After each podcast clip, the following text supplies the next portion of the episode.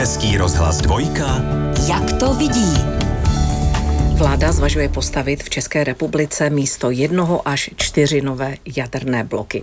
Co paní Drábová říkáte této myšlence? Šlo by o největší zakázku v moderní historii České republiky? To by určitě šlo, ale nic nového to není. Tenhle plán tady byl už před 15-20 lety, on ten čas rychle běží, pak se přistoupilo ke skromnější variantě dostavět v podstatě lokalitu Temelín, kde byly původně plánovány 4 bloky, postaveny, spuštěny byly zatím jenom 2.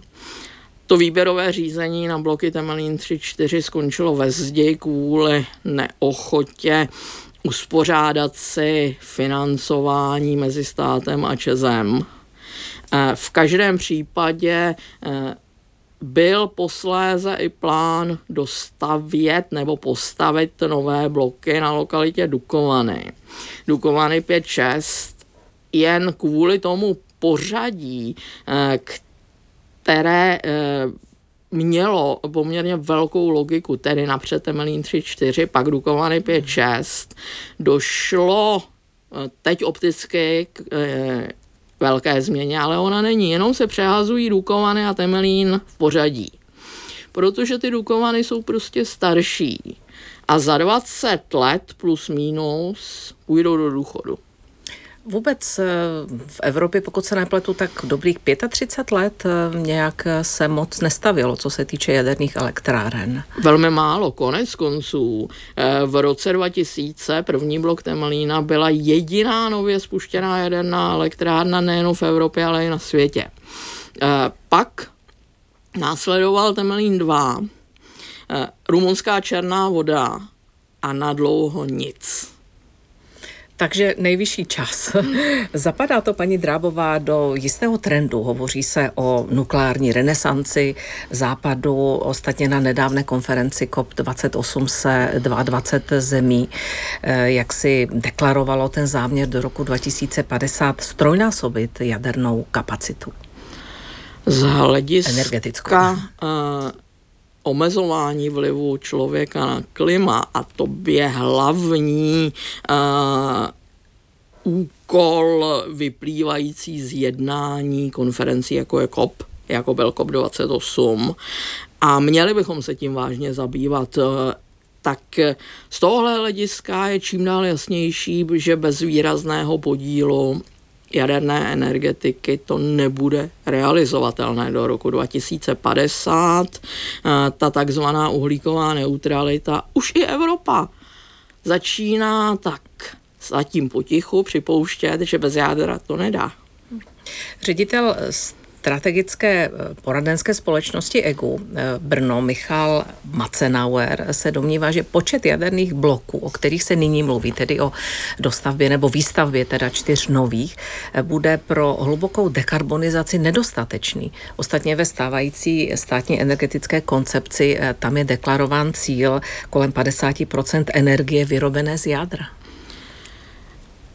Tak dává to logiku. 4 velké bloky stačit nebudou, protože ty 2 na Dukovanech nahradí ty 4 stávající.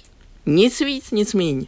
Tak kolik bychom jich potřebovali, abychom vlastně pokryli tu potřebu v kontextu toho výhledu? Začněme tím, že zkusíme postavit ty 4. A dále můžeme uvažovat o tom, co je dneska velmi módní téma, to znamená reaktory malého středního výkonu, spíše středního. Protože do doby, než postavíme alespoň 2 bloky na Dukovanech, ty velké, tak se dá předpokládat, že už ty menší budou na trhu a oni by se nám velmi hodily. Všichni se asi shodují aktuálně v tom, že případná výstavba těch všech 4 zvažovaných bloků by byla mimořádně nákladná. Ta suma by se mohla pohybovat v řádech bilionů korun. Vím, že sice nejste ekonomka, nicméně, jak se díváte třeba i na tuto diskusi o financích? Zda na to naše ekonomika bude mít? Co myslíte? 2 poznámky k tomu. První, vzduchem lítají odhady, které jsou zatíženy zájmem toho, kdo je dělá. To znamená, když to moc stavět nechcete a ještě se třeba obáváte o hodnotu svých akcí v ČEZu, tak vystřelíte odhad, který je na horní až nereálné hranici. A vychází z toho, jak se prodražily například stavby EDF, tedy francouzské, nebo Westinghouse. A tohle ale nelze brát jako referenci. Nelze to brát jako referenci, protože každá ta stavba je jiná. A velmi záleží na tom, jak si investor ošetří rizika v rámci kontraktu. Povedlo se to ve Finsku. Olkiluoto se náramně prodražilo, Areva na tom skoro zkrachovala, zachránil ji francouzský stát tím, že ji sloučil nebo včlenil do struktury EDF z větší části. Nicméně Finové si dokázali už ošetřit ten kontrakt tak dobře, že ty více náklady z větší části šly právě za dodavatelem. Takže jak silný bude náš investor, jak si dokáže ošetřit všechna ta rizika, která mohou vést k prodražení, a úplně nejdražší na té stavbě je prodloužení výstavby. I s tímhle ošklivá zkušenost v těch blocích, které jsem zmiňovala, zejména EDF, je na svých současných stavbách, no jak to říct, není to hezké slovo, odpustíte mi to, suboptimální. Abych neřekla něco ošklivého. A to jste byla hodně diplomatická. Mně se to slovo nelíbí z hlediska jazykového teda. Ale faktem je, že všechno, co stavělo EDF v Evropě nebo staví, má příšerný zpoždění a příšerně se to prodražuje. Zajímavé je, že dva bloky v Číně s velkým tlakem čínské vlády, pochopitelně, EDF postavilo velmi rozumně, takže se to dá, když se ta stavba tvrdě řídí. Nechci, aby posluchači získali dojem, že bych sem chtěla zavádět čínské metody řízení nejen státu, ale i velkých investic. To bych jistě nechtěla, ale ukazuje to, že se to dá. Další věc, kterou jsem chtěla říct, co se týká těch nákladů, je to, že si musíme, nebo bylo by hezké, kdybychom si uvědomovali, že nebudou realizovány přes noc, nebudou realizovány ani v jednom roce. V jednom roce, když budou ty náklady nejvyšší na pořízení třeba velkých komponent, tak se dá mluvit o nějakých 30-40 miliardách, něco takového. To není úplně částka, ze které by se ten státní rozpočet měl opotit, pokud na to stát bude poskytovat nějakou návratnou finanční výpomoc, nebo pokud to bude stavět ze státního rozpočtu nebo financovat ze státního rozpočtu, lépe řečeno. Podobný příklad, když mi dovolíte, jsou F-35. Tady se hovoří také o 100 miliardách, ale zase znova rozloženo až do toho roku 35-36. Takže pohodě to ministerstvo obrany ufinancuje z těch 2% HDP, které je dneska zákonem dedikováno na obranu, na obranné účely. A ještě jedna poznámka, už toho nechám, opustím vás ke slovu. Ne, velmi důležitá věc je také to, jakým způsobem si stát a případný investor opatří dostatek kvalifikovaných lidí, a ti kvalifikovaní lidé potom dokážou na tom dodavateli klečet a přinutit ho, aby ten blok byl relativně včas a za relativně dohodnutý rozpočet. Že to bude později, A že to bude stát víc, to by mělo být každému jasné na začátku, protože každá stavba velikánská takhle probíhá, ale nemělo by to být o moc. Paní Drábová, jaký by mohl být časový horizont postavení, nebo řekněme v průměru, pokud by všechno by se to nějak neprotahovalo zbytečně, tak s jakým, nevím, časovým horizontem bychom mohli počítat, co se týče výstavby toho jednoho jaderného bloku? Pro ten blok Dukovany 5 se stále počítá s tím, že se kopne do země v roce 2029 a že ten blok bude připraven k provozu v roce 2036. Jestli to bude o rok nebo o dva později, to se může stát a nebylo by to nic dramatického. Tak to ten horizont nějak nemění. Pokud se budou stavět 2 nebo 4 bloky, 3 nedávají smysl žádný, tak budeme vidět nějaké zrychlení, protože tam bude to, čemu se říká učící křivka. Jinak bývalý ministr průmyslu Karel Havlíček si myslí, že pokud se opravdu bude stavět víc jaderných bloků, tak musí podle něj do celého projektu zásadním způsobem vstoupit stát, a to buď získáním 100% kontroly nad ČEZem nebo vyčleněním samostatné společnosti, například nazvané ČEZ Dukovany 2, kterou by opět zcela ovládal stát. O těchto variantách se uvažovalo a uvažuje. Já si myslím, že to může fungovat v různých modelech a jaký si stát vybere, to je na něm, ale opravdu to angažmá státu je obvyklé, zejména v Evropě, ale také v té jižní a východní Asii a konec konců jediný stát na světě, kde stát neingeruje do provozování výstavby jaderných elektráren, jsou Spojené státy americké.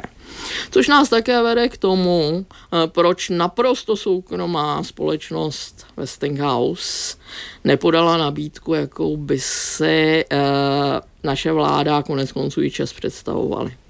Konstatuje jaderná fyzička Dana Drábová. Jak to vidí? Host Zity Senkové na Dvojce. Dostali jsme se, paní Drábová, přímo k té zakázce, o kterou bude soutěžit už jenom francouzská firma EDF a Jihokorejci. Vláda pro tu další fázi naopak neoslovila americkou společnost. Ale pardon, neuzavřela jim vstup. Ano. To znamená, kdyby v tom termínu 15. dubna přišla plausibilní nabídka od firmy Westinghouse, tak jsou zpátky. Ano, přesně tak.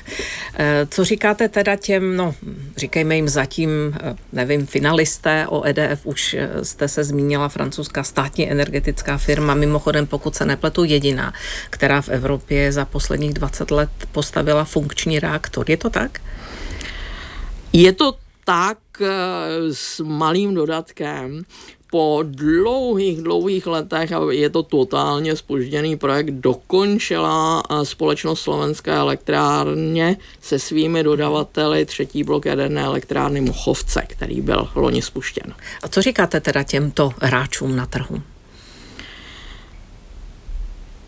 Já bych tady nechtěla vydávat nějaké soudy. Oba uchazeči, jak korejská KHNP, tak francouzská EDF, jsou schopni dodat bezpečný, spolehlivý blok. Uvidíme, za jaké peníze, to já teda netuším, jaké ty nabídky jsou. V každém případě na samém začátku padlo z tohohle pohledu zásadní rozhodnutí. Budeme poptávat blok osvědčeného typu, to znamená tlakovodní reaktor, chlazený, moderovaný lehkou vodou. A tahle technologie je úplně nejrozšířenější ve světě, úplně nejrobustnější, takže tam se skoro nedá udělat chyba, co do bezpečnosti zvládnutí té technologie. Ta zásadní otázka, o té už jsem tady dlouze hovořila, a je harmonogram a jeho dodržení a rozpočet a jeho dodržení. A má, paní Drábová, jaderná energetika dostatek personálních kapacit? V současné době ano, pokud se český mírový jaderný program, tedy stavba nových bloků, rozběhne tak, jak je v současné době plánováno, tak bude muset zejména střední a vysoké školství napnout síly, aby přitáhlo ty brilantní mladé lidi, a těch máme dost, zrovna k tomuto oboru. Ale já, jak učím a vedu se studenty různé besedy a různé rozhovory, tak vidím opět, jako v tom roce 2010, když se plánoval Temelín 3-4, poměrně rychlý nárůst zájmu o to jít do energetiky. Mimochodem, kolegyně Eva Kezrová z vědecké redakce zpovídala pro radiožurnál rakouského vědce Michala Hocha, který mimo jiné 10 let pracoval ve špičkové evropské laboratoři pro jaderný výzkum v CERNu ve Švýcarsku. Nyní jezdí už několik let po světě z workshopy pro školy, dětem vysvětluje fyzikální jevy velmi poutavou formou, třeba z fotek experimentů, dělá koláže na téma hmota, antihmota, snaží se tak přiblížit vlastně vědu přes umění. Tak nakolik poutavé jsou třeba na našich školách, paní Drábová, podle vašich zkušeností hodiny fyziky, kde možná začíná ten zájem o tuto profesi? Ale to už se dostáváme do mateřských, řekla byste fyzika na mateřské škole, ale ona fyzika je taky to, že ukážete, jak věci fungují, a to se dá už dneska i poměrně malým dětem. Dostáváme se na základní školy. Všechno je v lidech. Jsou učitelé skvělí, kteří dokážou učit způsobem, který ty žáčky natkne. A je hotovo, protože pak v sobě objeví to, že to vlastně chtějí dělat, že chtějí vědět víc, že si najdou nějaký zajímavý projekt. Dneska už ta výuka projektová také není tak zřídkavá. Bohužel ještě nás čeká obměna generace učitelů, kteří jsou zvyklí učit tím tradičním způsobem. Já bych skoro řekla, a není na tom zase tak moc špatného, že od Marie Terezie se toho v hlavách a zejména ve výukových programech mnoho nezměnilo. Ale jak kde? Už máme i školy, já tady udělám reklamu, smí se to? Tak zkusme. Střední průmyslová škola, liceum a gymnázium Smíchov a pan ředitel Sáblík, to je pro mě opravdu zjevení toho, jak se má učit a jak se má vést škola. Tak já přidám ještě jeden název, a to na střední odborné škole a učilišti v Měvkovicích u Týna nad Vltavou otevřeli nový obor, protože v jaderné elektrárně v Temelíně řešili problém s nedostatkem odborníků, a tato škola zajistí specialisty pro sváření v jaderné energetice, což je vlastně pro údržbu i provoz elektráren klíčová profese. To je velmi dobrý krok, protože takových těch super svářečů, a oni jsou to opravdu supermani. Zase řeknu příklad. Když se dělají svařovací práce na parogenerátoru, tak je to klíčově důležité z hlediska kvality těch svarů. Ale ještě musíte najít svářeče tak mojí postavy, to znamená tak do 160, a velmi, jak bych to řekla, štíhlého, aby se tam vůbec dokázalo točit. Ale to bylo takové trošku odlehčení. Nicméně dlouhou dobu jsme pozorovali, že těch super kvalifikovaných svářečů na ty svary zařazené do nejvyšší bezpečnostní třídy není dostatek. Vozili jsme si je z Ukrajiny, protože Ukrajina je světová velmoc ve svařování. Ale přece jenom by bylo hezké, kdybychom měli svoje. Konstatuje předsedkyně Státního úřadu pro jadernou bezpečnost Dana Drábová. Jak to vidí? Host Zity Senkové na Dvojce. Pořadu Jak to vidí hovořím s jadernou fyzičkou Danou Drábovou. Představuje pro nás stále ještě ruský plyn riziko, paní Drábová? Já si myslím, že tohle jsme zvládli fakt dobře. My ne, že bychom nedováželi ruský plyn, ale když by někdo tím kohoutem zakroutil a zavřel ho, tak na něm nejsme závislí. Zase se v tom veřejném prostoru objevilo, no vidíte, 60% plynu z Ruska. Jenomže na tohle platí známá myšlenka z filmu Všichni prezidentovi muži a z knihy Woodwardovy Follow the money. Koukej se po penězích. Když je ten plyn k dispozici za levno, no tak privátní firmy obchodující s plynem ho prostě koupí. Když za levno nebude z Ruska nebo nebude vůbec, tak máme alternativní způsoby, jak si zajistit, že tady bude plynu dost. Není to hezké, je to takový boj se svědomím, ale privátní firmy mají své osobní svědomí a pak mají své komerční svědomí a to komerční svědomí jim velí follow the money. Jinak naučili se společnosti nakupovat třeba skapalněný zemní plyn po celém světě? Určitě, ale hlavně se podařilo získat významné podíly ve 2 terminálech na skapalněný plyn v Holandsku a v Německu. A to nás může lehce uklidňovat, protože ty podíly dokážou pokrýt hodně z naší spotřeby.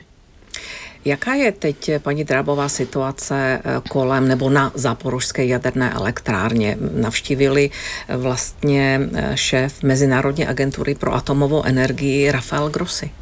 Klobouk dolů před Rafaelem Grossim, byl už tam počtvrté a vyprávěl mi, že 2krát se dostal pod palbu, ten jeho konvoj neidentifikoval, z které strany těch bojujících, nebylo to v blízkosti té elektrárny, ale v blízkosti města Záporoží.